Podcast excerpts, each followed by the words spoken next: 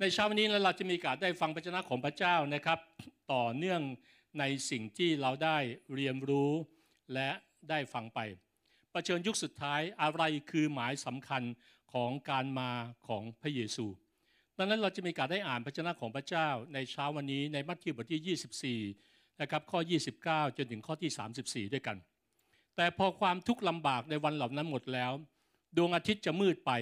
และดวงจันทร์จะไม่ส่องแสง ดวงดาวทั้งหลายจะตกจากฟ้าสวรรค์ และบรรดาสิ่งที่มีมีอำนาจในฟ้าสวรรค์จะถูกทำให้หวั่นไหว เมื่อนั้นหมายสำคัญแห่งบุตรมนุษย์จะปรากฏขึ้นในท้องฟ้า มนุษย์ทุกชาติทั่วโลกจะทุกโศก แล้วจะเห็นบุตรมนุษย์เสด็จมาบนเมฆในท้องฟ้า ทรงฤทธานุภาพและทรงพระรัศมีอย่างยิ่ง แล้วพระองค์จะทรงส่งทูตสวรรค์ทั้งหลายของพระองค์มาด้วยเสียงแตรที่ดังมาก และให้รวบรวมคนทั้งหมดที่พระองค์ทรงเลือกไว้แล้ว จากทั้งสี่ทิศ ตั้งแต่ที่สุดฟ้าข้างนี้จนถึงที่สุดฟ้าข้างโน้น จงเรียนอุปมาเรื่องต้นมะเดื่อ เมื่อใดที่กิ่งของมันเริ่มแตกหนออ่อนและออกไป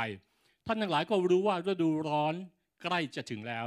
เช่นเดียวกันเมื่อท่านทั้งหลายเห็นสิ่งทั้งหมดนี้ ก็ให้รู้ว่าพระองค์เสด็จมาใกล้จะถึงประตูแล้ว เราบอกความจริงกับท่านว่าคนในยุคนี้จะไม่ล่วงรับไปก่อนทุกสิ่งเหล่านี้จะเกิดขึ้น ให้เราร่วมใจที่ฐาน ข้าแต่พระเจ้าขออวยพร ความโปรดปราน ความเข้าใจ การเปิดเผย การสำแดง ความจริงมาจากสิ่งที่พระองค์ตั้งใจให้เราเข้าใจป่าวจนะของพระเจ้าได้เกิดขึ้น เหนือเราทั้งหลายนับบัดนี้ในพระนามพระเยซูเจ้า อาเมน เราได้อ่านในสิ่งที่พระชนะของพระเจ้าได้บันทึกไว้ในหนังสือมัทธิว โดยเฉพาะมัทธิวบทที่ 24 ที่เราเห็นถึงคำพยากรณ์เกี่ยวกับสิ่งที่การทำลายร้าง และมีมุมมองของความเชื่ออย่างที่เราฟังมาตลอด 5 ครั้งที่ผ่านมา ที่เราเห็นอย่างชัดเจนว่ามีมุมมองของเรียกว่าอนาคตนิยม และเรียกว่าอดีตนิยมบางส่วน ที่อนาคตนิยม หรือมุมมองที่มองว่าโลกนี้จะมืดมนลงเรื่อยๆนะครับจะแย่ลงเรื่อยๆ และมุมมองของอดีตนิยมบางส่วนที่มองว่าโลกจะดีขึ้นและเรามีการได้เรียนรู้ในสิ่งต่างๆ โดยเฉพาะในเรื่องคำพยากรณ์ที่พระเยซูได้พูดเกี่ยวกับการทำลายล้าง กรุงเยรูซาเล็มและพระวิหาร เราจึงเราได้พิจารณาไปแล้วในส่วนแรกก็คือในคำถามแรกของเหล่าสาวกที่ถามพระเยซูและพระเยซูได้ตอบ วันนี้เราจะมีการได้พิจารณาต่อไปในเรื่องของสิ่งที่ได้บันทึกไว้คือคำถามที่สองที่เหล่าสาวกนั้นได้ถามพระเยซู ว่าอะไรเป็นหมายสำคัญว่าพระองค์จะเสด็จมา ดังนั้นอนาคตนิยมมองว่าคำถามเหล่านี้นั้นเกี่ยวกับการมาครั้งที่สองของพระเยซูในอนาคต พวกเขาเชื่อว่าพระเยซูจะกลับมาหลังจากหมายสำคัญต่างๆ ทั้งหมดในมัทธิวบทที่ 24 ข้อ 4 ถึงข้อ 22 ได้เกิดขึ้นแล้ว คือพูดง่ายๆว่าพระเยซูจะกลับมา เพราะว่าสิ่งที่เราอธิบายในมัทธิวบทที่ 24 ข้อ 4 ถึง 22 นั้น ได้เกิดขึ้นหมดแล้ว และก็จึงคาดหวังว่าพระเยซูกำลังจะมาในเรวันนี้ ในยุคของเราทั้งหลายนี่แหละ นั่นคือพวกอนาคตนิยม พูดอีกอย่างก็คือว่าจะมีบางจุดของเวลาในอนาคตของเราเนี่ยหลังจากสงคราม หลังจากแผ่นดินไหวการกันดานอาหาร การถูกกระจีข่มเหงและอื่นๆ และหลังจากนั้นพระเยซูก็จะเสร็จกลับมา ส่วนความเชื่อในมุมมองของอดีตนิยมบางส่วนนั้น มีมุมมองที่แตกต่างอย่างมากเลย เราได้อธิบายไปแล้วในเรื่องหมายสำคัญเหล่านี้ ไม่ว่าจะเป็นเรื่องสงคราม ไม่ว่าจะเป็นเรื่องแผ่นดินไหวไม่ว่าจะเป็นเรื่องการกันดานอาหารและอื่นๆ ว่า เป็นสัญญาณที่เกิดขึ้นก่อนการทำลายเยรูซาเล็มในปีคศ 70 ไม่ใช่เป็นเรื่องของอนาคต นั้นสัญญาณเหล่านี้นั้นได้เกิดขึ้นแล้ว ไม่ใช่สิ่งที่เกิดขึ้นในอนาคตของพวกเราดังนั้นมาถึงตอนนี้ในสิ่งที่เราเรียนรู้ในสองมุมมองนี้ เราต้องมาตัดสินใจว่า แล้วเราสาวกนั้นเข้าใจอย่างไร เราสาวกนั้นผู้ที่บันทึกพระคัมภีร์หมายความว่าอย่างไร เมื่อเมื่อพวกเขาถามพระเยซูว่า อะไรเป็นหมายสำคัญว่าพระองค์จะเสด็จมาดังนั้นเราทั้งหลายเป็นคนอ่านคำถามในปัจจุบันนี้ เราทั้งหลายนั้นอ่านพระคัมภีร์ที่จะบันทึกมาหลายพันปีแล้วในปัจจุบันนี้ ส่วนใหญ่นั้นคนก็จะมีกรอบความคิดที่ต่างกันอย่างมาก จากเหล่าสาวกเมื่อสองพันปีที่ผ่านมา ดังนั้นเราต้องลองจินตนาการด้วยว่าเมื่อเราสาวกนั่งอยู่กับพระเยซูบนภูเขามะกอกเทศ พวกเขาไม่เคยคิดถึงเกี่ยวกับการกลับมาครั้งที่สองของพระเยซู เพราะในเวลานั้นพระวิหารก็ยังยังตั้งตังงานอยู่ ไม่ถูกทำลาย ไม่มีวี่แววอะไรเลย ที่เยรูซาเล็มจะถูกทำลายดังนั้นความจริงในช่วงเวลานั้นในชีวิตของพวกเขานั้น พวกเขาแทบจะไม่เชื่อเลยว่าพระเยซูจะสิ้นพระชนม์ด้วยซ้ำไป ดังนั้นสิ่งที่บันทึกไว้ในมัทธิวบทที่ 16 นั้นก็ชี้เราเห็น นับภาษาอะไรที่พวกเขาจะไปถามเรื่องเกี่ยวกับการกลับมาครั้งที่สองเพราะเขายังไม่เชื่อเขาไม่คาดหวังเลยพระเยซูจะตาย และพระเยซูถ้าพระองค์ยังไม่คาดหวังพระองค์จะตาย และจะคาดหวังพระองค์กลับมาได้อย่างไรมัทธิวบทที่ 16 ข้อ 27 21ถึง23 บันทึกว่า ตั้งแต่เวลานั้นมาพระเยซูทรงเริ่มเผยแก่บรรดาสาวกของพระองค์ว่า พระองค์จะต้องเสด็จไปกรุงเยรูซาเล็ม และจะต้องทนทุกข์ทรมานหลายประการจากพวกผู้ใหญ่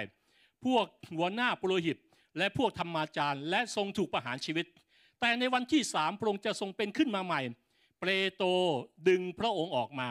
และเริ่มว่ากล่าวพระองค์ว่าอย่าให้เป็นเช่นนั้น องค์พระผู้เป็นเจ้าจะให้เหตุการณ์เช่นนี้เกิดขึ้นกับพระองค์ไม่ได้ พระองค์จึงหันพระพักตร์มาตรัสกับเปโตรว่าจงไปให้พ้นเจ้าซาตาน จะเป็นเครื่องกีดขวางเรา เพราะเจ้าไม่ได้คิดอย่างพระเจ้า แต่เจ้าคิดอย่างมนุษย์ นี่คือเรียกว่าสาวกนะครับพวกอัครทูตชั้นเอกของพระเยซูแล้วหนึ่งในสามที่เป็นสาวกที่ใกล้ชิดพระเยซูแล้ว ก็ยังไม่ได้เชื่อไม่คาดหวังขนาดพระเยซูพูดเองว่าพระองค์จะมาตาย แต่เปโตรบอกอย่าให้สิ่งนี้เกิดขึ้นกับพระองค์เลยพี่น้องเราได้เรียนรู้อะไรบางสิ่งบางอย่างแม้ เรากำลังเรียนรู้เรื่องยุคสุดท้าย จากสิ่งที่เกิดขึ้น ในคำสนทนา ระหว่างที่พระเยซูได้พูดถึงเหตุการณ์ที่เกิดขึ้นกับพระองค์และเปโตรนั้นได้มีมุมมองที่ไม่ได้เชื่อว่าสิ่งนั้นควรจะเกิดขึ้นกับพระองค์ดังนั้นข้อคิดที่เราเรียนรู้ก็คือว่าอะไรที่เป็นแผนการของพระเจ้า ที่พระองค์จะให้เกิดขึ้นมันก็จะเกิดขึ้นดังนั้นแผนการของพระเจ้าคือพระเยซูมาตายเพื่อเราดังนั้นเมื่อเป็นแผนการของพระองค์การที่ลงมานะครับ จากสวรรค์มาสู่โลกนี้ก็เพื่อมาเพื่อเราผู้ซึ่งเป็นคนบาป ดังนั้นเมื่อเป็นแผนการของพระเจ้าไม่ได้ขึ้นว่ามนุษย์คิดอย่างไรดังนั้นสิ่งที่มนุษย์อยากให้เกิดขึ้น แต่ไม่ใช่สิ่งที่เป็นแผนการของพระเจ้ามันก็จะไม่เกิดขึ้น เหมือนที่เปาโลพูดว่าสิ่งใดที่เป็นมาจากพระเจ้ามันก็จะตั้งอยู่ แต่สิ่งใดที่ไม่ได้เป็นมาจากพระเจ้ามันก็จะมาลายหายไปดังนั้นความคิดหรือการคิดแบบพระเจ้านั้น เป็นสิ่งที่สำคัญมากในชีวิตเราทั้งหลาย ก็ไม่ใช่จะหนุนใจท่านว่าไม่ว่าท่านจะคิดอย่างไรก็ตาม แต่ให้ความคิดนั้นมาเทียบกับความคิดของพระเจ้า ไม่ใช่เทียบกับความคิดของตัวเอง ไม่ใช่เทียบกับความคิดของตำราไม่ใช่เทียบกับความคิดของ professor ในโลกนี้ ไม่ใช่เทียบกับความคิดอันชาญฉลาดของคนที่ประสบความสำเร็จในโลกนี้ดังนั้นถ้าเราไม่ได้คิดแบบพระเจ้า เราก็จะคิดแบบมนุษย์นั่นเองดังนั้นเมื่อเราคิดแบบมนุษย์นั้น มันก็จะนำไปสู่หนทางที่เรียกว่าจมลงไปจมลงไปเรื่อย ๆ ความคิดมนุษย์นั้นดูเหมือนฉลาด ชาญฉลาด มีปัญญา มีเหตุมีผล แต่อาจเป็นสิ่งที่โง่เขลาในสายพระเนตรพระเจ้าก็ได้ นี่คือสิ่งที่พระธรรมโรมพูดว่านั้นคนในแล้วว่าคนที่ฉลาดที่สุดนั้น ก็เป็นคนที่โง่เขลาในสายพระเนตรของพระองค์เราเคยมีประสบการณ์ไหมในสิ่งต่างเหล่านี้ ที่พระเจ้านั้นฉลาดกว่าเราเสมอ เราคิดว่าเราฉลาดกว่าพระเจ้า เราคิดว่าเราคิดถูกแล้ว เราตัดสินใจถูกแล้ว เราทำแบบนี้ถูกแล้ว นี่คือสิ่งที่ทำไมพระบาพระคัมภีสุภาษิตจึงบอกว่า จงยอมรับรู้พระองค์ในทุกวิถีทางของเจ้า แล้วพระองค์จะทรงกระทำให้วิถีของเจ้าราบรื่นขอพระเจ้าอวยพรชีวิตของเราทั้งหลายในเช้าวันนี้และตลอดไป ที่หนทางชีวิตของเรานั้นจะราบรื่นเพราะความคิดของเราสอดคล้องกับความคิดของพระองค์เมื่อความคิดของเราสอดคล้องกับความคิดของพระองค์ย่างเท้าของเราก็สอดคล้องกับย่างเท้าของพระองค์ด้วย นี่คือสิ่งที่เราเรียนรู้บทเรียนจากสิ่งที่เกิดขึ้นเช่นเดียวกันดังนั้นเราเราย้อนกลับมาสู่สิ่งที่เหตุการณ์ของสิ่งที่พระเยซูได้สื่อสารกับเหล่าสาวกของพระองค์เพราะฉะนั้นเมื่อพวกเขาไม่คิดว่าพระองค์จะต้องตาย ก็เป็นไปไม่ได้เลยพวกที่พวกเขาจะถามคำถาม เกี่ยวกับการกลับมาครั้งที่สองของพระเยซูคริสต์ดังนั้นแล้วประเด็นก็คือว่าและพวกเขากำลังถามอะไร ประเด็นคำถามคือพวกเขากำลังถามอะไรอะ ให้เรากลับไปที่คำถามอีกครั้งหนึ่งว่าเขาถามว่าอะไรเป็นหมายสำคัญการมาของพระองค์ อะไรคือความหมายของการมาของพระองค์ดังนั้นสิ่งที่ข้าพเจ้ามีกาดได้อธิบายไปแล้ว ในประมาณครั้งสองครั้งที่ผ่านมาว่า ในช่วงเวลานั้นในประวัติศาสตร์นั้นคนยิวกำลังมองหาพระเมสสิยา เพราะว่าเขาถือว่าเป็นเหมือนความหวังเริ่มแรกของพวกเขา พวกเขามองหาพระเมสยาที่จะมา และมาตั้งอาณาจักรหนึ่งที่คนยิวนะครับจะครอบครองและปกครองตลอดไป และพระองค์นั้นจะเป็นกษัตริย์ของพวกเขานั่นเองดังนั้นเขาผิดหวังเมื่อพระเยซูไม่ได้มาแบบนั้น และแถมไปตายที่ไม้กางเขนอีกดังนั้นเมื่อเรารู้เช่นนี้นั้น ก็ให้ความเข้าใจมุมมองที่แตกต่างอย่างสิ้นเชิง บนความคิดของเหล่าสาวก เราจำได้ถึงเมื่อแม่ของบุตรเสบดี มาถามพระเยซูว่า ขอให้บุตรทั้งสองของเธอเนี่ยนั่งเบื้องขวาพระหัตถ์คนหนึ่ง และเบื้องซ้ายคนหนึ่งในราชนาจักรของพระองค์สิ่งนี้กำลังเปิดเผยอะไรบางอย่างที่อยู่ในความคิดของเหล่าสาวก หรือความคิดของคนรอบตัวของเหล่าสาวกที่เป็นแม่ของเสบดีที่ติดตามพระเยซูด้วยดังนั้นเราต้องเข้าใจความคิดในเวลานั้นที่สะท้อนออกมาที่บันทึกในพระชนะของพระเจ้า ในพระธรรมมัทธิวบทที่ 20 ข้อ 20 ถึง 23 นั้นขณะนั้นมารดาของบุตรทั้งสองของเสบดี มาเฝ้าพระองค์พร้อมกับบุตรนางกราบและทูลขอสิ่งหนึ่งจากพระองค์พระองค์จึงตรัสถามดังว่าท่านปรารถนาอะไร นางทูลว่าขอพระองค์รับสั่งตั้งบุตรทั้งสองของข้าพระองค์ให้นั่งเบื้องขวาพระหัตถ์คนหนึ่ง และเบื้องซ้ายคนหนึ่ง ในราชนาจักรของพระองค์แต่พระเยซูตรัสตอบว่าพวกท่านไม่เข้าใจในสิ่งที่ท่านขอถ้วยที่เราจะดื่มนั้นท่านจะดื่มได้หรือ กเขาทูลว่าได้พระเจ้าค่ะ นั่นคือสิ่งที่ในมุมมองแม้แต่แม่ของบุตรเสบดีเอง ก็ยังคิดว่าพระเยซูจะมาตั้งอาณาจักร และเมื่อพระองค์มาตั้งอาณาจักรนั้นพระองค์คือพระองค์เป็นจอมกษัตริย์ อย่าลืมนะลูกชายของฉันนะ ช่วยให้นั่งข้างซ้ายข้างขวา นั่งข้างบัลลังก์ของพระองค์นะดังนั้นเมื่อเราสาวกถามพระเยซูว่า อะไรคือหมายสำคัญของการมาของพระองค์นั้น พวกเขากำลังถามพระองค์ว่าเมื่อไร ที่พระองค์จะเสด็จมาในราชนาจักรของพระองค์ เมื่อไรที่พระองค์จะรับตำแหน่งและสำแดงตัวว่าพระองค์เป็นจอมกษัตริย์ไง เมื่อไรสิ่งนี้จะเกิดขึ้น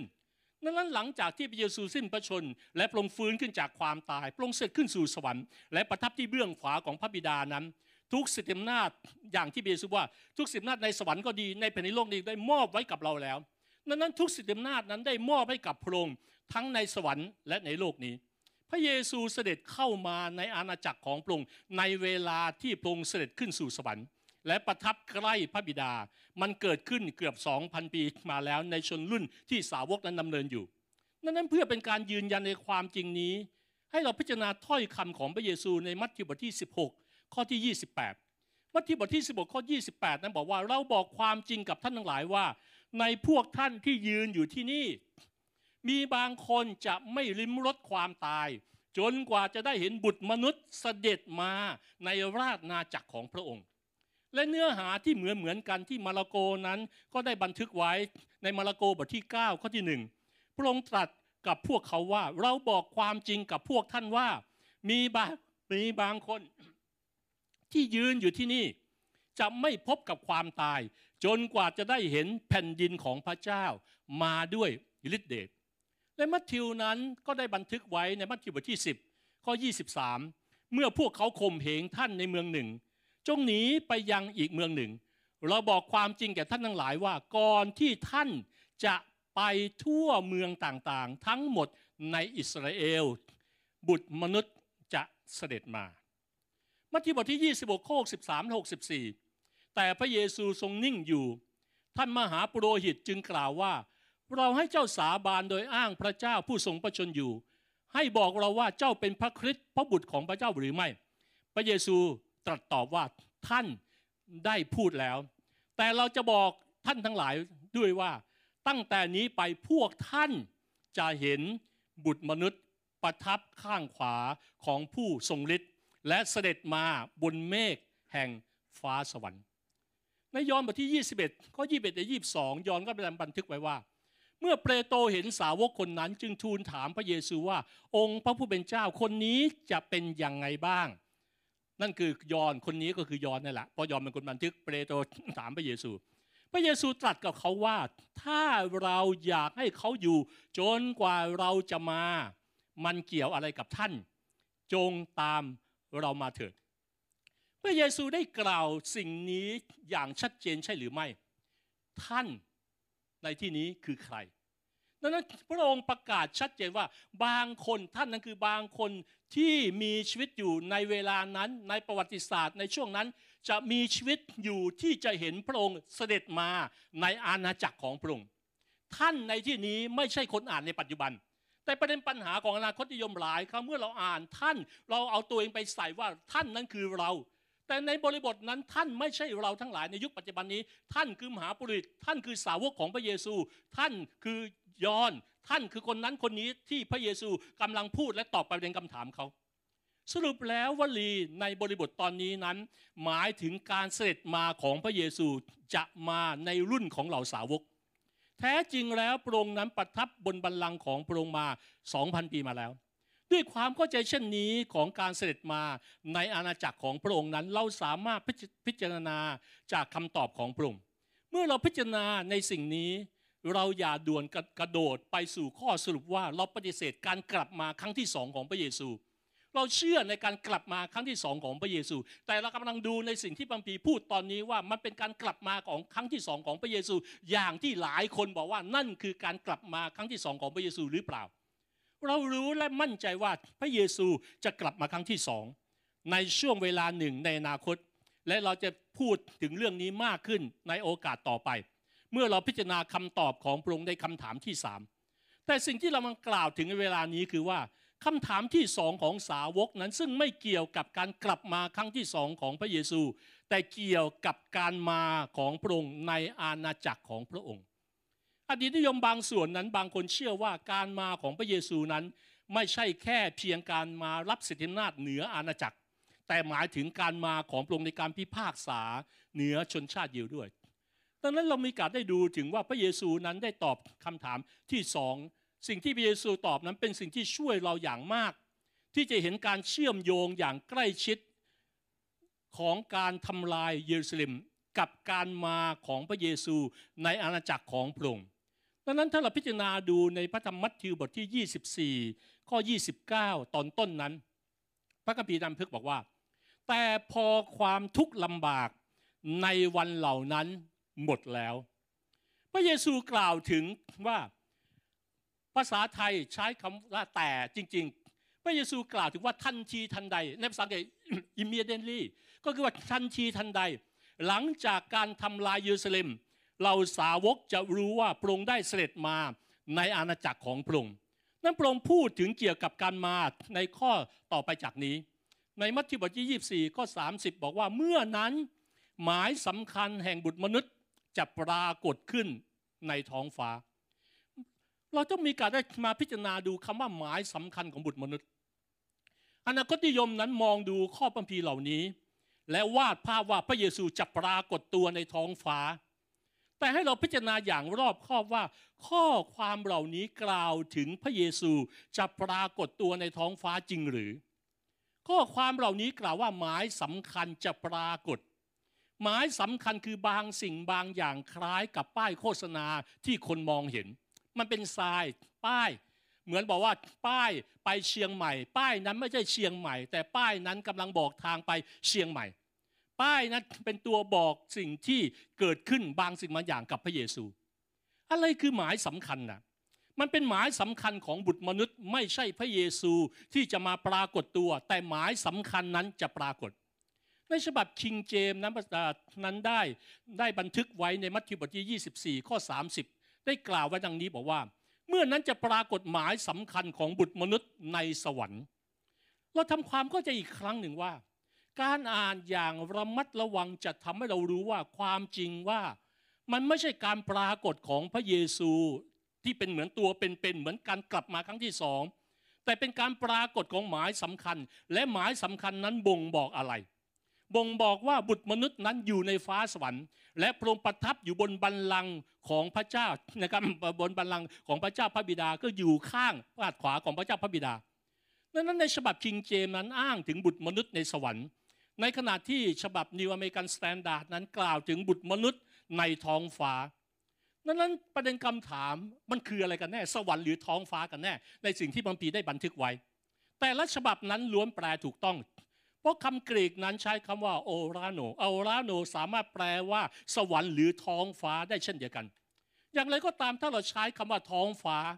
แน่นอนในความคิดในมุมมองของผู้อ่าน หรือคนที่ เข้าใจก็จะมองวาดภาพว่าพระเยซูจะมาปรากฏตัวอยู่เหนือเมฆการเข้าใจการตีความและแปลความมันสำคัญมาก ต่อความเข้าใจที่แท้จริงของพระคัมภีร์ ในทางตรงกันข้ามถ้าเราเข้าใจว่าพระเยซูอยู่ในสวรรค์ ดังนั้นเราจะเห็นภาพว่าพระองค์กับพระบิดาประทับอยู่บนบัลลังก์ของพระองค์ นั่นนั่นนี่แหละคือภาพนี้แหละ ซึ่งเป็นภาพที่พระองค์ประทับในสวรรค์ ซึ่งสอดคล้องกับการเข้ามาในอาณาจักร ของพระเยซูดังนั้นถ้าเราสวมรองเท้าของเราสาวกเมื่อสองพันปีก่อน นั่งอยู่บนภูเขามากอกเทศ สนทนากับพระเยซูอยู่ และในไม่ช้าพวกเขากำลังจะสูญเสียคนที่พวกเขาติดตาม คือกำลังจะไปที่ไม้กางเขนกำลังจะไปตายนั้นและหลังจากที่พระเยซูเสร็จขึ้นสู่สวรรค์ พวกเขารู้ได้อย่างไรว่าพระองค์ขึ้นสวรรค์แล้วจริง ๆ ดังนั้นพวกเขาจะรู้ได้อย่างไรว่าพระองค์ได้รับมอบสิทธิหน้าทั้งหมด เหนือสวรรค์และโลกนี้แล้วจริง ๆ นั่นคือสิ่งที่พระเยซูกำลังบอกพวกเขาอย่างชัดเจน และพระองค์กำลังตอบคำถามพวกเขาว่านั่นแหละคือพระองค์สิ่งที่พระองค์ได้กล่าวไว้ว่าฤทธานุภาพในสวรรค์ก็ดี ในแผ่นดินโลกนี้ก็ดีนั้น ได้มอบไว้กับเราแล้ว มันจะเกิดขึ้นเป็นจริงแล้วดังนั้นเราจึงเห็นอย่างชัดเจนว่า สัญญาณของการเข้ามาในอาณาจักรของพระองค์จะเป็นอย่างไร และหมายสำคัญนั้นคืออะไร นั่นคือสิ่งที่พระองค์นั้นกำลังจะตอบคำถามของพวกเขา พระเยซูเพิ่งบอกพวกเขาเกี่ยวกับสัญญาณทั้งหมด ที่จะจบลงด้วยการทำลายล้างเยรูซาเล็มและพระวิหาร การทำลายล้างนั้นเป็นสัญญาณหรือเป็นหมายสำคัญ มันเป็นเหมือนป้ายโฆษณาครั้งเดียว และเมื่อพวกเขาเห็นการทำลายล้างของยูเซมและพระวิหาร พวกเขาก็จะรู้ได้โดยไม่ต้องมีข้อสงสัยว่าพระเยซูคริสต์ ได้ประทับบนบัลลังก์ของพระองค์ในฟ้าสวรรค์อย่างเป็นที่เรียบร้อยแน่นอนแล้วนั้นเพื่อเราจะเข้าใจถึงผลกระทบที่มีต่อสาวกชาวยิวในศตวรรษแรก เปรียบเทียบกับสิ่งที่เกิดขึ้นกับญี่ปุ่น ในปีพศ 2488 เมื่อระเบิดพลังมูลสองลูกถูกทิ้งที่ฮิโรชิมาและนาซากิ เมื่อระเบิดเหล่านั้นทำลายเมืองทั้งสองเมืองนั้น คนญี่ปุ่นนั้นเฝ้ามองดูสิ่งที่เกิดขึ้น และตระหนักว่าเขาพ่ายแพ้แล้ว สงครามสิ้นสุดแล้ว พวกเขาสูญเสียอย่างยิ่งใหญ่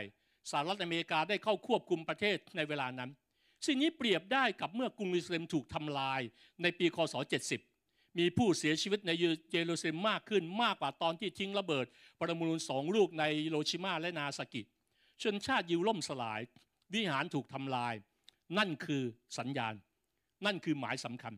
เมื่อวิหารถูกทำลาย ระบบศาสนาของยิวก็สิ้นสุดลง ผู้คนไม่ต้องเข้าเฝ้าพระเจ้าผ่านทางพระวิหารด้วยการถวายเครื่องบูชาอีกต่อไป มีมหาปุโรหิตสูงสุดคนใหม่ ศิลาที่สร้างก่อปฏิเสธได้กลายมาเป็นศิลามุมเอก มีวิหารใหม่ที่สร้างขึ้นจากศิลาที่มีชีวิต นั่นคือหมายสำคัญว่าพระเยซูเสด็จมายังอาณาจักรของพระองค์ บัลลังก์ของดาวิดนั้นถูกยกขึ้นสู่สวรรค์ จากที่นั่นพระเยซูคริสต์จะปกครองเหนืออาณาจักรนิรันดร์ของพระองค์มัทธิวบทที่ 24ข้อ29 นั้นจึงบอกว่า แต่พอความทุกข์ลำบากในวันเหล่านี้หมดแล้ว ดวงอาทิตย์จะมืดไป นั่นคือสิ่งที่พระองค์บอกว่านั่นคือหมายสำคัญ ดวงอาทิตย์จะมืดไปและดวงจันทร์จะไม่ส่องแสง ดวงดาวทั้งหลายจะตกจากฟ้าสวรรค์และบรรดาสิ่งที่มีอำนาจในฟ้าสวรรค์จะถูกทำให้หวั่นไหว ดังนั้นเมื่อเรามาอ่านพระวจนะของพระเจ้าตอนนี้ เราก็จะมองในความคิดแบบตัวอักษรที่บอกว่า โอ้เราต้องเฝ้าว่าเดี๋ยวดวงดาวเนี่ยมันดวงอาทิตย์จะมืดเมื่อไหร่นะ ดวงจันทร์มันจะไม่ส่องแสงเมื่อไหร่นะ ดวงดาวทั้งหลายมันจะตกจากฟ้าสอมเมื่อไหร่นะ และสิ่งต่างๆเหล่านี้นั่นน่ะน่าจะมาถึงยุคสุดท้ายแล้ว นั่นคือสิ่งที่พูดถึงหมายสำคัญของการพิพากษา นั่นเราต้องเข้าใจในสิ่งที่บันทึกไว้ ดังนั้นในแต่ละในแต่ละชนชาตินั้นจะมีรูปแบบของการบันทึกไม่ว่าจะเป็นการบันทึกในลักษณะร้อยร้อยแก้วร้อยกรอง ในบทประพันธ์ ในบทของควีในสิ่งต่างๆนั่นแหละเราต้องเข้าใจว่านี่คือสิ่งที่บางปีได้บันทึกในในตอนนี้ในเรื่องของดวงจันทร์ดวงดาวต่าง ๆ นี้ นี่เป็นบทประพันธ์ในลักษณะของร้อยแก้วร้อยกรองดังนั้นกรอนยีบูนั้นจะมีวรรสองวรรควรรสองนั้นจะขยายความวรรแรก และอะไรที่เป็นลักษณะกรอนนั้นจะสะท้อนความหมายเชิงสัญลักษณ์สูงมาก ไม่ใช่สะท้อนในภาพความหมายตามตัวอักษรนั้นเพื่อที่เราจะเข้าใจเนื้อความนี้ก่อนอื่นให้เราสังเกตกรอบเวลาก่อน พระเยซูตรัสว่าสิ่งต่างๆ เหล่านี้จะเกิดขึ้น ทันทีหลังจากความทุกข์ยากในสมัยนั้น ภาษาอังกฤษใช้คำว่า immediately after the tribulation of those days นั่นเพราะเพราะว่าความทุกข์ยากที่พระเยซูอธิบายเกิดขึ้นในปีคศ70นั้นเราควรมองหาความสำเร็จของถ้อยคำพยากรณ์ของคำว่าทันทีนะครับในปีคศ70 เพื่อเข้าใจความสำเร็จในคำเผยนี้ เราต้องทำความคุ้นเคยกับสำนวนเฉพาะของชาวยิว ชาวยิวก็จะมีสำนวนเหมือนทุกประเทศก็มีสำนวนเรียกว่าอีเดียมเลยก็แล้วแต่นะครับหรือว่าเรียกว่าโวหารก็แล้วแต่ แล้วเราต้องเข้าใจสำนวนก่อนที่คนยิวใช้ ตั้งแต่ในพระคัมภีร์เดิมก็บันทึกไว้ ดวงอาทิตย์ ดวงจันทร์ และดวงดาวมักถูกใช้อ้าง เพื่ออ้างถึงผู้ที่มีอำนาจปกครอง เช่นเราเห็นเหตุการณ์ที่บันทึกไว้ในปฐมกาลบทที่ 37ข้อที่9จำเหตุการณ์ของโยเซฟได้ไหมเมื่อโยเซฟมีความฝันที่บอกว่าดวงอาทิตย์กับดวงจันทร์ และดวงดาวต่างมาก้มกราบคำนับเขา และเมื่อโยเซฟไปเล่าความฝันนี้ให้กับครอบครัวของเขา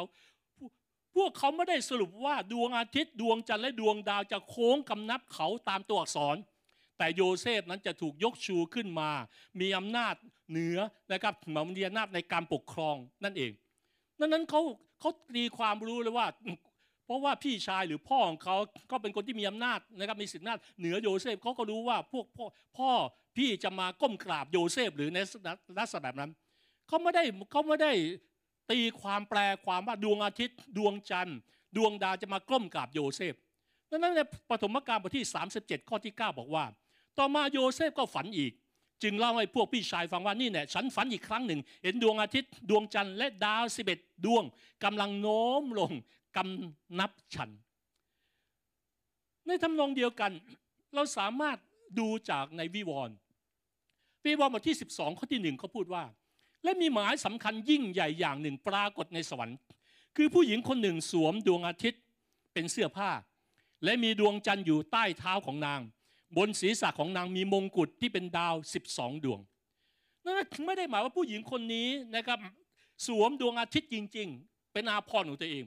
แต่ในความหมายว่าผู้หญิงคนนี้นั้นเธอมีอำนาจมากนั้นนั้นเราจะเห็นว่าคนยิวใช้ดวงดาวเป็นสัญลักษณ์เพื่ออ้างถึงผู้ที่มีอำนาจปกครองอย่างไร แม้ในยุคปัจจุบันนี้เราก็มักจะคล้ายคำว่าดาว ในเชิงสัญญลักษณ์เช่นเมื่อเราอ้างถึงดาราภาพยนตร์ซูเปอร์สตาร์ดารากีฬา หรือคนที่มีอิทธิพลหรือมีชื่อเสียง เราก็จะเห็นอย่างชัดเจนดังนั้นในคำศัพท์ถามพระคัมภีร์นั้น ชื่อเสียงและความรุ่งโรจน์ของเมืองใหญ่ ๆ มักถูกกล่าวว่าเป็นเหมือนการส่องแสง เหมือนดวงอาทิตย์ ดวงจันทร์ หรือว่าดวงดาวดังนั้นเมื่อมีเมืองใดเมืองหนึ่ง เมืองใหญ่ ๆ เหล่านั้น หรือเมืองที่มีอำนาจหรือประเทศที่มีอำนาจเหล่านั้นนะครับถูกทำลายหรือถูกจัดการนะครับ ก็เปรียบเหมือนว่าเหมือนดวงอาทิตย์ดวงจันทร์หรือดวงดาวเหล่านั้นมืดลง ตัวอย่างเราไม่กาได้เห็นอย่างชัดเจนที่พระชนะของพระเจ้าได้บันทึกไว้ ในหนังสือเอเสเคียว เราสามารถอ่านเกี่ยวกับการพิพากษาและการทำลายล้างอียิปต์ในเอเสเคียวบทที่ 32 ข้อ7-8นั้นบอกว่า เมื่อเรากำจัดเจ้า เราจะคุมฟ้าสวรรค์ไว้ และจะทำให้ดวงดาวมืดไป เราจะเอาเมฆคุมดวงอาทิตย์และดวงจันทร์จะไม่ส่องแสง แสงสุกใสทั้งหมดของท้องฟ้านั้น เราจะทำให้มืดอยู่เหนือตัวเจ้า และเราจะใส่ความมืดไว้เหนือแผ่นดินของเจ้า พระยาเวองค์เจ้านายตรัสดังนี้แหละ นั่นอย่างที่กล่าวมาแล้วว่าบทประพันธ์หรือศิลปะของคนยิวนั้น ก็มักจะมักจะเป็นภาพหรือความหมายเชิงสัญลักษณ์ เช่นภาพพระเยซูเรามักจะเห็นว่าการวาดบางครั้งแต่กับถ้าเป็นคนยิวเอง เขาก็จะไม่ค่อยวาดภาพที่เป็นหน้าพระเยซูเขาจะวาดภาพเป็นสิงโตหรือแกะเป็นต้น จะไม่วาดภาพตรงๆนั่นคือในมุมมองของเรียกว่าแนวของศิลปะในเชิงสัญลักษณ์ การทำลายล้างที่เอเสเคียวพยากรณ์ไว้นี้ ก็ได้เกิดขึ้นกับอียิปต์แต่ไม่ได้มีการบันทึกในความหมายตามตัวอักษรว่าดวงดวงอาทิตย์ ดวงจันทร์ และดวงดาวมืดลงอย่างแท้จริง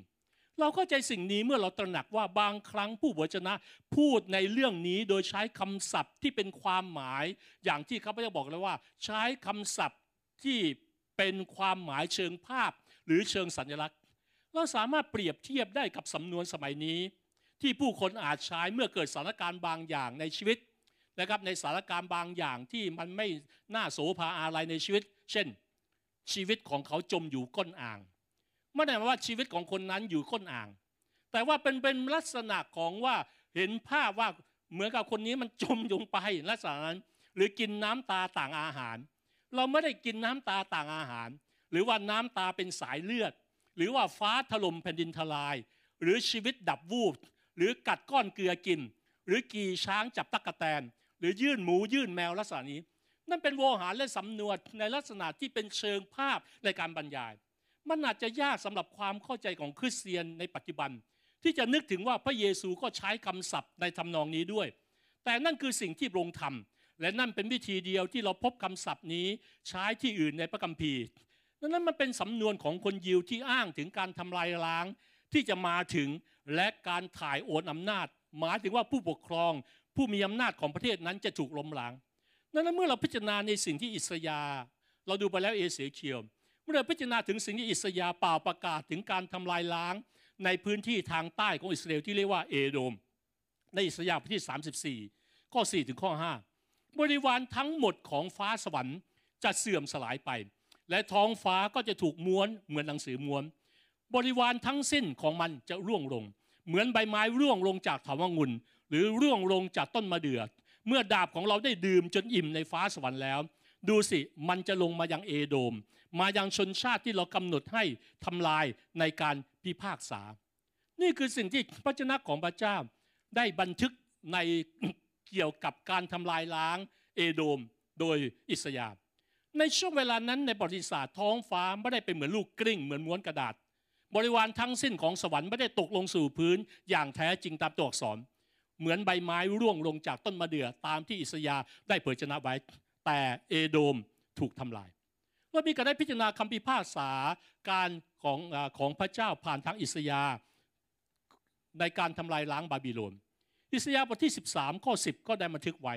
เพราะดวงดาวทั้งหลายของฟ้าสวรรค์และหมู่ดาวในนั้นจะไม่ทอแสงของมัน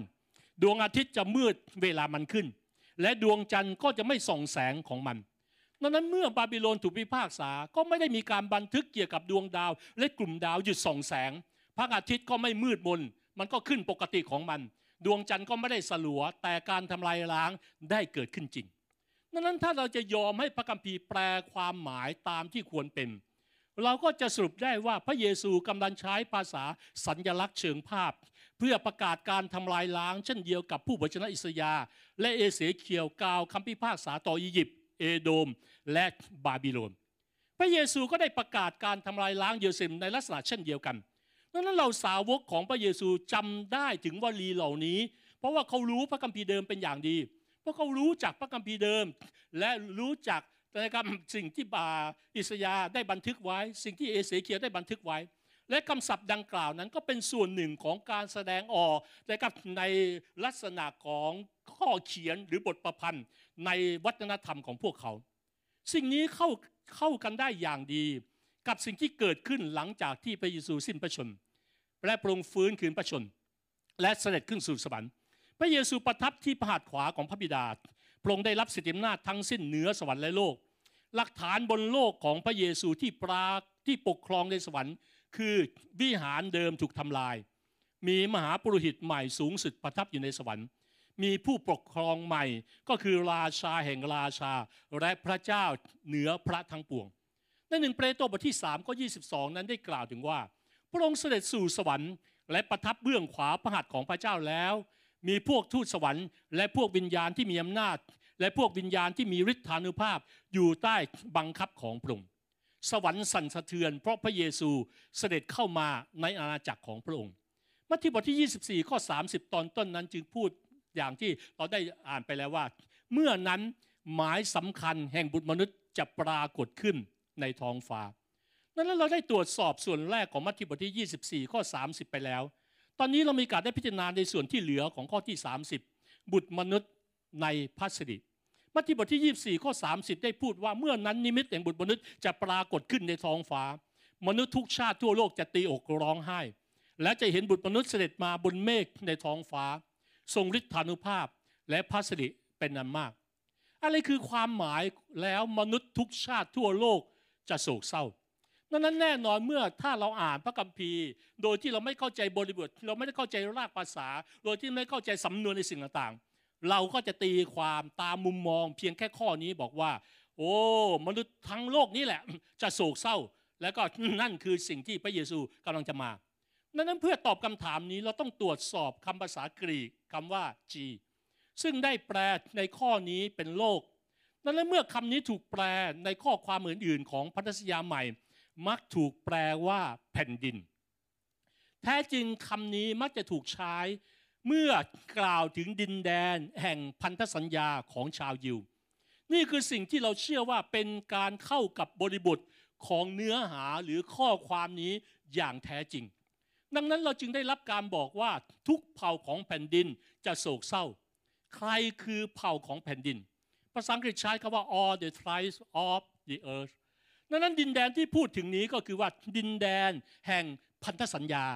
ดังนั้นชนเผ่าอิสราเอลทั้งหมดนั้นจะโศกเศร้าดังนั้นเมื่อถ้อยคำการเบิดชนะว่าเมื่อข่าวการทำลายพระวิหาร และทั่วทั้งกรุงเยรูซาเล็มนั้น แพร่มาถึงทุกเผ่าของอิสราเอล การไว้ทุกครั้งยิ่งใหญ่เกิดขึ้นในธรรมศาลา และในบ้านเรือนของพวกเขา สัญญาณหรือหมายสำคัญคือการทำลายร้างกรุงเยรูซาเล็ม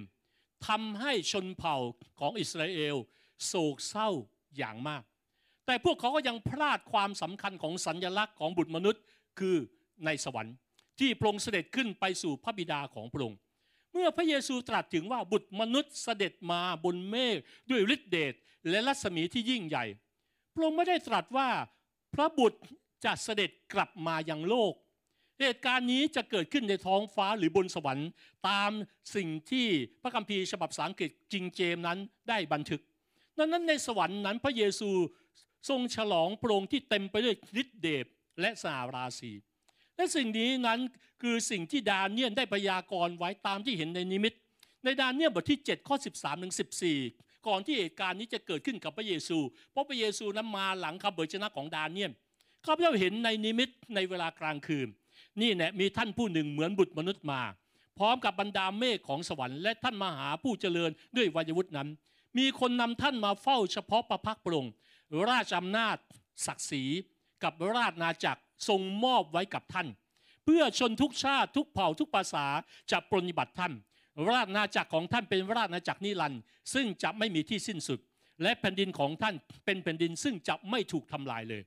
นี่คือสิ่งที่ดาเนียลได้พยากรณ์ไว้ตามที่เห็นในนิมิต และพระเยซูคริสต์ก็สำเร็จตามคำพยากรณ์ของดาเนียลนี้ เมื่อทรงรับสิทธิ์ที่จะปกครองจากพระหัตถ์ขวาของพระบิดาดังนั้นเราเห็นสิ่งที่อาจารย์เปาโลก็บันทึกไว้ในพระธรรมฟิลิปปีที่พูดถึงสิ่งหนึ่ง นั้นเราต้องเข้าใจว่าทำไมพระพระคัมภีร์บอกว่า พระองค์เสด็จเข้าไปสู่อาณาจักรของพระองค์ เราต้องเข้าใจในสิ่งที่อาจารย์บโรก็บันทึกว่า พระเยซูผู้ซึ่งทรงสภาพพระเจ้า ไม่ทรงถือว่าความทับเทียมกับพระเจ้าเป็นสิ่งที่ต้องยึดไว้ แต่ทรงสละพระองค์เอง พระเยซูสละความเป็นพระเจ้า พระองค์สละสิทธิอำนาจ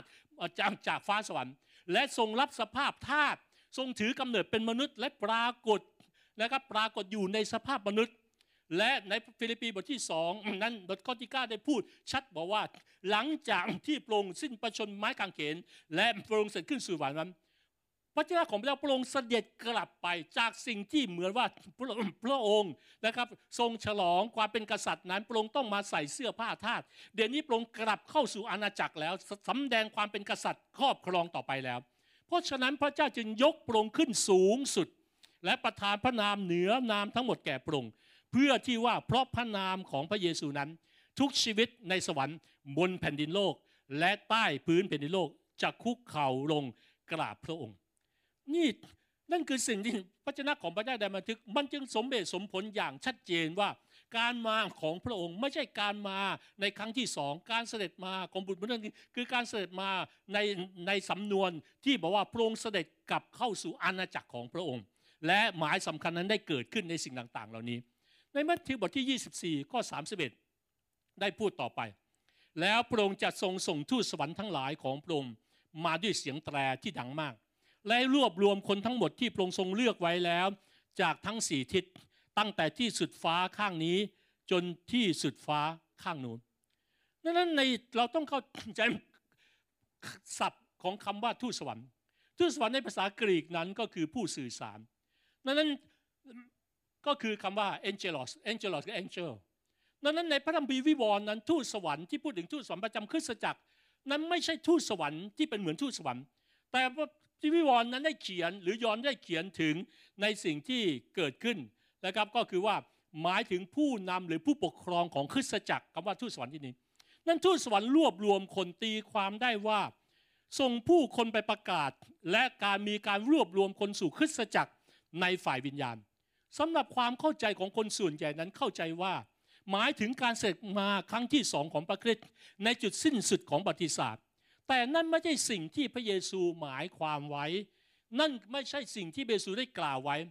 และถ้าเราพิจารณาดูสามข้อหลังจากนี้ จะช่วยเราเข้าใจชัดเจนในสิ่งที่ลงขยายความเข้าใจมากขึ้น ในสิ่งที่บัมพีบันทึกบอกว่า คนรุ่นนี้จะไม่ล่วงลับไป จนกว่าสิ่งเหล่านี้จะเกิดขึ้น นั่นคือถ้อยคำที่พระเยซูนั้นได้กล่าวไว้ ข้อนี้บรรยายถึงหนึ่งในสิ่งที่จะเกิดขึ้น ภายในช่วงเวลาของชนรุ่นหนึ่ง เราจะเข้าใจสิ่งเหล่านี้ได้อย่างไร ขณะที่พระเยซูประทับบนบัลลังก์สิทธิอำนาจทั้งหมดทั้งสวรรค์และแผ่นดินโลก ได้มอบให้กับพระองค์แล้ว ทุกสิ่งเปลี่ยนไปทันทีที่พระเยซูเสด็จ เข้ามาในอาณาจักรของพระองค์การเป่าแตรสำหรับคนยิวหมายถึงว่า พระราชเกษฎีกาของกษัตริย์นั้นได้ถูกป่าประกาศออกไป และพระราชสิทธิกานั้นคืออะไร มันคือเวลาปลดปล่อยทูตสวรรค์ของพระเจ้าให้ไป และรวบรวมประชากรของพระองค์จากทุกประเทศ ในเวลาเดียวกันเราเห็นเหตุการณ์สาวกของพระเยซูคริสต์ได้รับมอบให้ไปเป่าประกาศพระกิตติคุณ และสร้างสาวกในทุกประชาชาติ เราต้องเข้าใจอย่างหนึ่งว่าความเป็นจริงนั้น พระเยซูไม่ได้ใช้ทูตสวรรค์ในการประกาศข่าวประเสริฐ แต่ใช้สาวกและผู้เชื่อในการประกาศข่าวประเสริฐดังนั้นชนชาติยิวนั้นไม่ใช่เป็นชนชาติเดียว ภายใต้ความสัมพันธ์ แห่งพันธสัญญาอีกต่อไป พระเยซูนั้นกลายมาเป็นผู้เลี้ยงแกะที่ดีเลิศ ที่กำลังรวบรวมฝูงแกะของพระองค์จากทุกมุมโลกคำว่ารวบรวมนั้นมีความสำคัญเพราะหมายถึงนะครับในความหมายนะครับใน ภาษากรีกที่บันทึกตอนนี้หมายถึงว่าไปยังธรรมศาลาคำว่ารวบรวมตรงนี้ในภาษาไทยแปลแล้วเหมือนว่าพยายามรวบรวมบางสิ่งบางอย่าง แต่ว่าความหมายคือไปยังธรรมศาลาตามตัวอักษร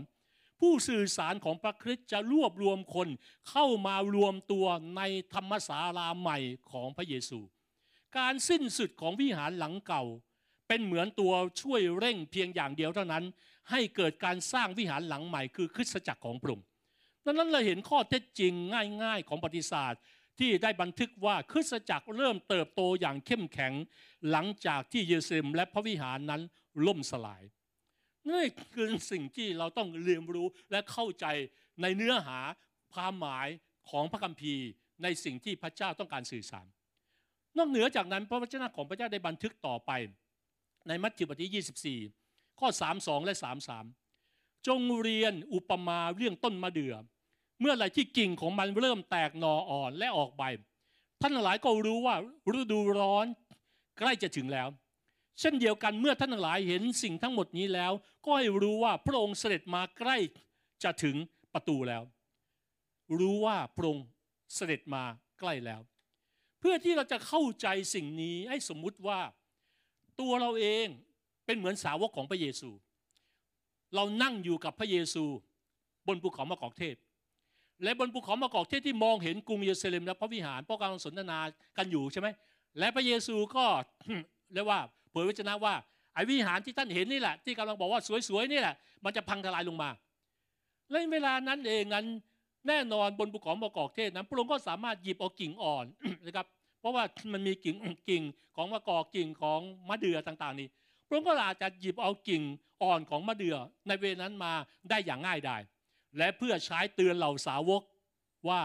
เขาจะรู้ได้อย่างไรว่าฤดูร้อนใกล้จะมาถึง ก็เมื่อกิ่งไม้อ่อนเริ่มผลิใบออกมา บทเรียนสำคัญก็คือว่าสิ่งหนึ่งตามมาด้วยอีกสิ่งหนึ่ง นั่นเช่นกันพระเยซูทรงยืนยันกับเหล่าสาวกของพระองค์ว่า สัญญาณทั้งหมดที่พระองค์ระบุไว้จนถึงตอนนี้ จะตามมาด้วยการทำลายล้างกรุงเยรูซาเล็ม และพระวิหาร และมันจะเป็นสัญญาณของการเสด็จเข้าสู่อาณาจักรของพระองค์อนาคตนิยมนั้นมีความเข้าใจที่แตกต่างกันอย่างมาก พวกเขาส่วนใหญ่นั้นอ้างว่าต้นมะเดื่อเป็นสัญลักษณ์ของอิสราเอล และเมื่ออิสราเอลเริ่มต้นกำเนิดชาติใหม่ในปีคศ 1948 คนรุ่นที่เห็นว่ามันเกิดขึ้น ก็คือคนรุ่นหลังปี 1948 จะเห็นการเสด็จมาครั้งที่สองของพระเยซู นั่นคือมุมการตีความของอนาคตนิยม นั้นเราต้องดูว่าตั้งแต่ปี 1948 จนถึงปัจจุบันนี้ 72 ปีแล้วนะครับ ที่อิสราเอลนั้นได้เกิดประเทศขึ้นดังนั้นเราก็จะไม่เห็นคนคนรุ่นที่ก่อตั้งก็ตายไปแล้ว นั่นแสดงว่าคนรุ่นที่ควรจะเห็นนั้นก็ยังไม่เห็นแสดงว่ามันก็ผิดพลาดแล้วคือถ้าดูแบบนี้ การตีความดังกล่าวนั้นเผยเห็นว่า มุมมองของอนาคตนิยมขยายความหมายของพระคัมภีร์ออกไปมากเพียงใด เพื่อที่จะพยายามทำให้เหมาะสมกับความเข้าใจของพวกเขาเกี่ยวกับเหตุการณ์ในอนาคต ความจริงในพระคัมภีร์นั้นอิสราเอลโดยทั่วไปจะเป็นภาพเหมือนต้นมะกอกมากกว่าต้นมะเดื่อเช่น ภาพของต้นมะเดื่อนั้นเป็นภาพของความชอบธรรมทางศาสนา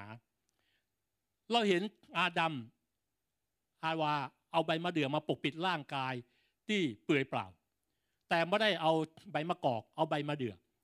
ในพระคัมภีร์นั้นชาติอิสราเอลนั้นโดยทั่วไปจะเป็นภาพของต้นมะกอก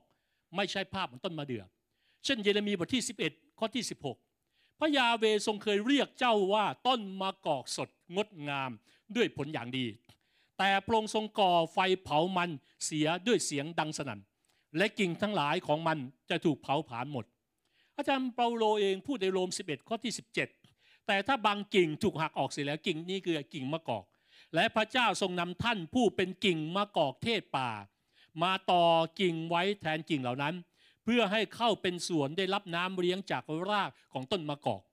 นั่นทั้งอาจารย์เปาโลในพระคัมภีร์ใหม่ หรือทั้งในพระคัมภีร์เดิม ไม่เคยพูดว่าชนชาติสเอลคือต้นมะเดื่อแต่เรียกว่าต้นมะกอก ยิ่งไปกว่านั้นไม่มีการกล่าวถึงการกำเนิดชาติใหม่ของอิสราเอลในบริบทตอนนี้ พระเยซูบ่งบอกสัญญาณต่างๆ ทั้งหมดที่พวกเขาต้องเฝ้ามอง และไม่มีสิ่งใดที่เกี่ยวกับการเกิดใหม่ของชาติอิสราเอลในปี 1948 นอกจากนี้เรายังสามารถรู้ได้ว่าภาพต้นมะเดื่อไม่เกี่ยวข้องกับการเกิดชาติใหม่ ในอนาคตของอิสราเอลและคนรุ่นนั้นที่จะเห็นการเสด็จมาครั้งที่สองของพระเยซู เพราะมันไม่ใช่ความจริง อย่างที่พูดไปแล้วว่า 72 ปีผ่านไปแล้ว ก็พระเยซูก็ยังไม่ได้มา คนรุ่นแรกมากมายก็ตายไปแล้ว นั่นบทเรียนง่าย ๆ ที่ชัดเจนเกี่ยวกับต้นมะเดื่อนั่นคือการเฝ้าดูสัญญาณทั้งหมดที่ระบุไว้ในมัทธิวบทที่ 24 ข้อ 4 ถึงข้อที่ 28 เมื่อสัญญาณเหล่านั้นสำเร็จเสร็จสิ้น สาวกต้องรู้แล้วว่าพระเยซูได้เสด็จเข้าในอาณาจักรของพระองค์เรียบร้อยแล้ว ดังนั้นคนในยุคนี้พระคัมภีร์ได้พูดถึงคนในยุคนี้ พระเยซูทรงจบสิ้นคำตอบสำหรับคำถามที่สองของสาวกโดยตรัสว่า ในมัทธิวบทที่ 24 ข้อ 34 เราบอกความจริงกับท่านว่า คนในยุคนี้จะไม่ล่วงรับก่อนทุกสิ่งเหล่านี้จะเกิดขึ้นดังนั้นคำว่าคนในยุคนี้อย่างที่เราพูดไปบ้างแล้ว ถ้าเราพิจารณาข้อเหล่านี้ตามถ้อยคำของพระเยซู เราก็จะเชื่อว่าทุกสิ่งที่พระเยซูเผยชนะ ในมัทธิวบทที่ 24 ข้อ 5 ถึง 34 นั้นสำเร็จเป็นจริงในปีคศ 70 แน่นอนกลุ่มอนาคตนิยมไม่สามารถยอมรับถ้อยคำของพระเยซูตามตัวอักษรนี้ได้ บางครั้งพวกเขานิยามคำว่า generation หรือชนรุ่นรุ่นนั้นแหละ ในภาษากรีกนั้นนะครับไอ้คำนี้คงเอาคำมาจากภาษากรีกก็คือ แล้วก็ว่า Genesis Genesis หมายก็ว่าเขาพยายามนิยามคำว่า generation นั้น ให้เป็นคำว่าในความหมายว่าเผ่าพันธุ์ และด้วยเหตุนี้เองพวกเขาจึงอ้างว่า เหตุการณ์ทั้งหมดที่ระบุไว้ในมัทธิวบทที่ 24 จะเกิดขึ้นก่อนเผ่าพันธุ์ชาวยิวจะสูญสิ้น ก็คือพยายามขยายออกไปว่า นี่คนยิวยังอยู่นั้นเมื่อไหร่ก็ตามที่ชนชาติยิวสูญสิ้นไป เมื่อนั้นแหละ พระเยซูมา ในความเป็นจริงการตีความซ้ำนั้นไม่สอดคล้องกับส่วนที่เหลือของพระคัมภีร์ใหม่คำภาษากรีกนั้นครับว่า Genesis นั้นใช้ 34 ครั้งในปัญญาใหม่ และไม่เคยถูกแปลความว่าเชื้อชาติ ในคำแปลที่ใช้กันทั่วไปของพระคัมภีร์ หากเราเพียงแค่ยอมรับความหมายตามธรรมชาติ และตามถ้อยคำของคำที่พระเยซูได้กล่าว เราก็จะสรุปได้ว่า เหตุการณ์ทั้งหมดที่บันทึกไว้รวมถึงการเสด็จมาของพระองค์ เกิดขึ้นภายในช่วงชีวิตของสาวกที่กำลังฟังพระเยซูในเวลานั้น และการเสร็จมาของพระองค์ไม่ใกล้ไม่ใช่การเสร็จมาครั้งที่สองแต่เป็นการเสร็จเข้าสู่อาณาจักรของพระองค์เรียบร้อยแล้ว หลังจากที่พระองค์เสร็จขึ้นสู่สวรรค์จอห์นคาวินนั้นเป็นผู้นำในยุคแรกของคริสตจักรนั้นได้บอกว่า พระคริสต์ ทรงแจ้งกับพวกเขาว่า ก่อนชั่วอายุเดียวจะจบสิ้นสมบูรณ์ พวกเขาจะได้เรียนรู้จากประสบการณ์ความจริงในสิ่งที่พระองค์ตรัส ภายใน 50 ปีเมืองถูกทำลาย และพระวิหารก็พังยับเยิน ทั้งหมดนะครับประเทศถูกทำให้เป็นทะเลทรายที่น่ากลัว ชาญสเวเชียนได้กล่าวว่า จอมกษัตริย์ได้จากผู้ติดตามของพระองค์ไป โดยปราดจากความสงสัยใด ๆ ว่า เมื่อไรสิ่งต่างๆ เหล่านี้ควรจะเกิดขึ้น เราบอกความจริงกับท่านว่าคนในยุคนี้จะไม่ล่วงรับไปก่อนทุกสิ่งเหล่านี้จะเกิดขึ้น มันเป็นเพียงแค่ขีดจำกัดธรรมดาของคนรุ่นหนึ่ง เมื่อกองทัพโรมันล้อมรอบกรุงเยรูซาเล็ม ซึ่งมีขนาดความชั่วช้าที่เต็มล้น และเต็มไปด้วยความทุกข์ยาก ความทุกข์ทรมาน ความทุกข์ยากและการนองเลือดอย่างที่โลกไม่เคยเห็นมาก่อน พระเยซูเป็นผู้เผยชนะที่แท้จริง ทุกอย่างที่เขาเผยพระชนะเป็นจริงอย่างแท้จริง นั่นคือถ้อยคำของชาญสเปอร์เชนนักเทศในอดีตที่มีชื่อเสียงคนหนึ่ง ที่เป็นนักศึกษาพระชนะของพระเจ้า ดังนั้นในวันนี้เราได้เรียนรู้ในมุมมองของความเข้าใจเกี่ยวกับยุคสุดท้าย เกี่ยวกับการกลับมาของพระเยซู แน่นอนพระเยซูจะกลับมาครั้งที่สองอย่างแน่นอน นั่นเป็นประเด็นคำถามที่สามที่เราจะมีการได้พิจารณาต่อไป แต่ในประเด็นในสิ่งที่เราเรียนรู้วันนี้ หมายสำคัญของบุญวัที่เสร็จมา ไม่ใช่หมายสำคัญของการมาครั้งที่สองของพระเยซูในยุคปัจจุบันนี้อย่างแน่นอนตามสิ่งที่เรียนรู้และในมุมมองของความเป็นนักศึกษาพระเจ้าของพระเจ้า เป็นสิ่งที่มีความสำคัญมาก เราจึงไม่สามารถที่จะเป็นคนที่รับมุมมองใดเข้ามา โดยที่ไม่ตึกตรองและทำการศึกษาให้เกิดความเข้าใจ นี่คือสิ่งที่ข้าพเจ้าจึงอยากจะนำมุมมองของสองมุมมองที่มีความแตกต่าง และชี้เห็นถึงมุมมองต่างๆ ว่ามันมีมันมีจุดอ่อน และมีจุดด้อยอย่างไรในสิ่งต่างๆที่เกิดขึ้น และอย่างที่พูดแล้วว่า ถ้าเราเรียนรู้ทำความเข้าใจไปเรื่อย ๆ เราก็จะเห็นอย่างแท้จริงว่า เราควรจะยึดมุมมองไหน ที่สอดคล้องตามสิ่งที่พระเยซูตั้งใจให้เราดำเนินชีวิตให้เราร่วมใจอธิษฐานครับข้าแต่พระเจ้าขอบพระคุณพระองค์ในเช้าวันนี้ ในสิ่งที่เราเรียนรู้ในเรื่องของความจริงเรื่องลึกสุดท้าย ที่คนมากมายที่หลายครั้งใน 200 ปีที่ผ่านมา ที่คนมากมายในมุมมองของอนาคตนิยม ที่ทรงอิทธิพลทำให้คนมีแค่มุมมองเดียว ในมุมมองของความเข้าใจความจริงของพระเจ้า ขอพระองค์ทรงโปรดช่วยให้เราสามารถมีมุมมองของความเข้าใจทั้งสองมุมมองนี้ และเพื่อเราพึ่งพาพระยามสิทธิ์ของพระเจ้าตึกตรองความจริงของพระองค์เพื่อศึกษาความจริงของความหมายแห่งพระชนะของพระองค์ เพื่อเราจะสามารถนำเนินได้อย่างเป็นคนที่มีสิปัญญาที่เป็นมาจากพระเจ้า ขอสอนเราแค่เป็นเหมือนชาเบโลอา ที่ค้นดูพระชนะของพระเจ้า หวังจะรู้ว่าข้อความดังกล่าวเป็นจริงหรือไม่ เพื่อเราจะไม่ถูกซัดไปเหมาด้วยลมปากแห่งคำสั่งสอนของมนุษย์ แต่ต้องการไปตามความจริงของพระเจ้า ขอให้ความจริงนั้นในพระชนะของพระเจ้าตอบตัวมันเองว่า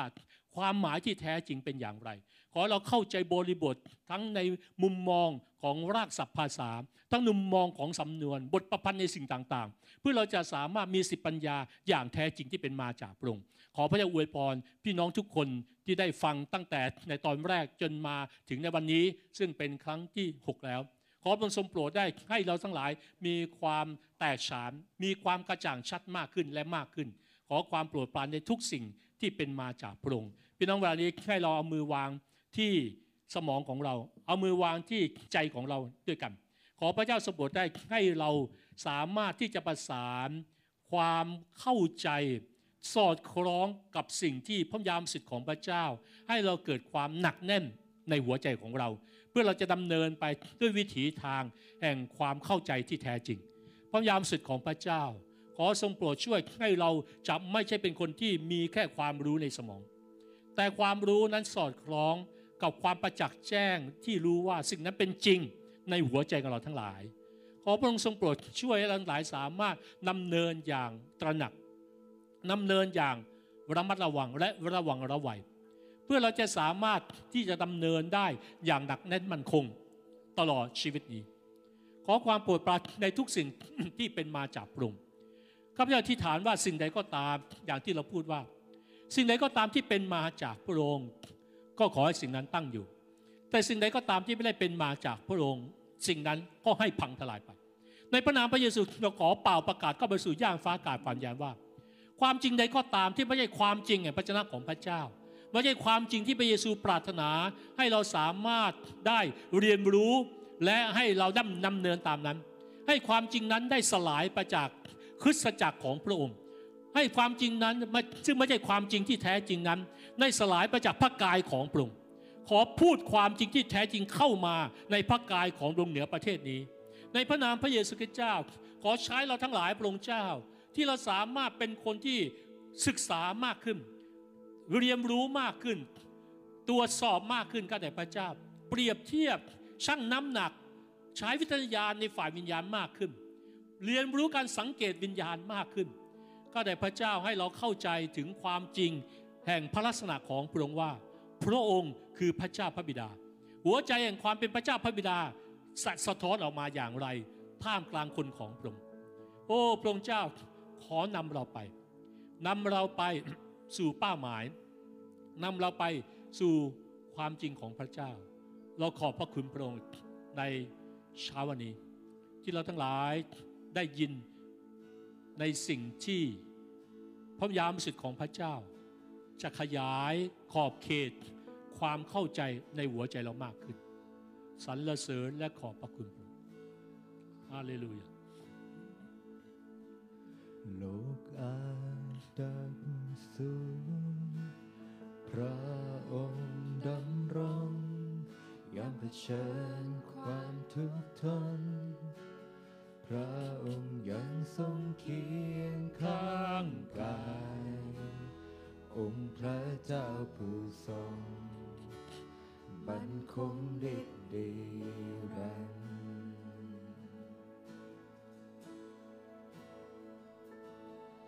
ทรงครองบัลลังก์เป็นแสงแห่งความหวัง ใจข้าอาจพรากพรังพระองค์ยังทรงเคียงข้างกาย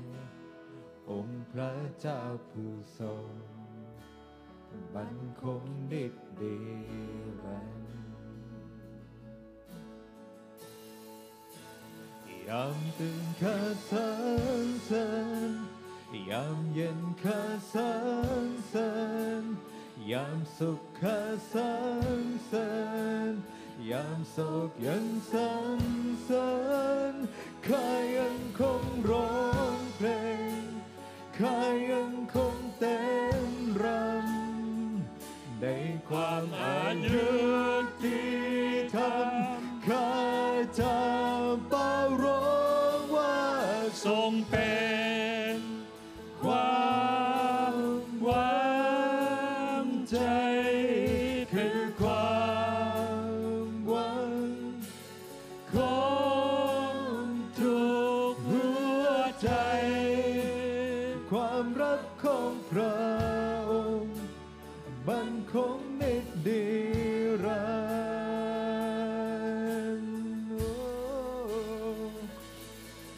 ท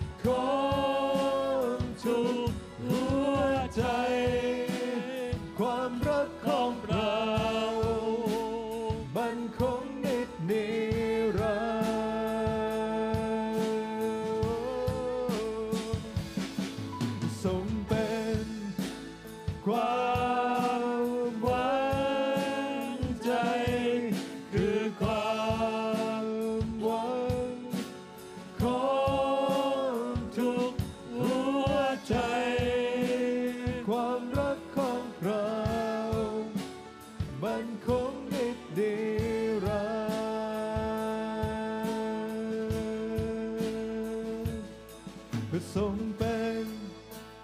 ความหวังใจ คือความหวังของทุกหัวใจ ความรักของเรามันคงนิดนิรันดร์อาที่ดนตรีกันแล้วนี่ท้ายนี้เรานำ ให้เราที่ฐานก็ให้เราเป่าประกาศความหวังใจในพระเจ้า จะเป็นความหวังของประเทศนี้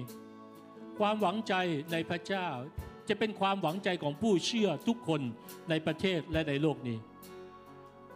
ให้ความหวังใจในพระองค์นั้นเป็นที่ยึดเหนี่ยวทางใจ ที่ทำให้คนสามารถนำเนินด้วยความหนักแน่นต่อไปจนถึงวันสุดท้ายต่อหน้าบัลลังก์ของพระองค์ข้าแต่พระเจ้าทั้งหลายร่วมใจกันอธิษฐานขอป่าประกาศ ความหวังใจที่เรามีในพระองค์ ความยึดมั่นความเชื่อที่เรามีในพระองค์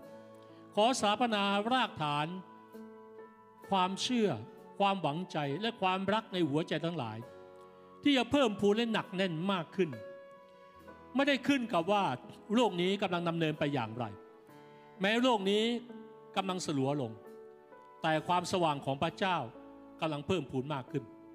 ขอบคุณพระเจ้าที่พระองค์เป็นพระเจ้าผู้มีชัยชนะ ไม่ใช่พระเจ้าผู้พ่ายแพ้ ขอบพระคุณพระเจ้าที่พระองค์เป็นพระเจ้าแห่งความสว่าง ไม่ใช่พระเจ้าแห่งความมืดมัว ขอบพระคุณพระเจ้าที่พระองค์เป็นพระเจ้าแห่งคำตอบ ไม่ใช่เป็นพระเจ้าแห่งปัญหา เราเชื่อในความยิ่งใหญ่ของพระเจ้าและเราขอปาประกาศความยิ่งใหญ่ของพระองค์ให้ปรากฏ ที่สะท้อนออกมาที่คนของพระเจ้า สามารถมีประสบการณ์ได้ทั้งร่างกายจิตใจและวิญญาณจิต ขอความโปรดปรานที่เป็นมาจากพระองค์ยกชูคนของพระองค์ขึ้น ในขณะที่โลกต้องการคำตอบ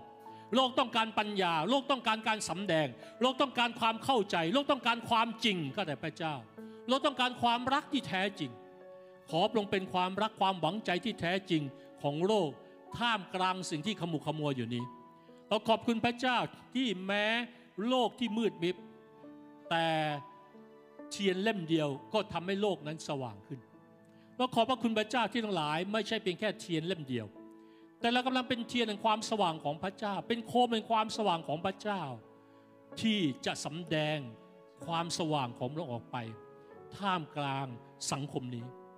โลกนี้จะเห็นความจริงของพระองค์โลกนี้จะรู้ว่าเป้าหมายนิรันดรที่แท้จริงคืออะไร พระเจ้าขอเรียก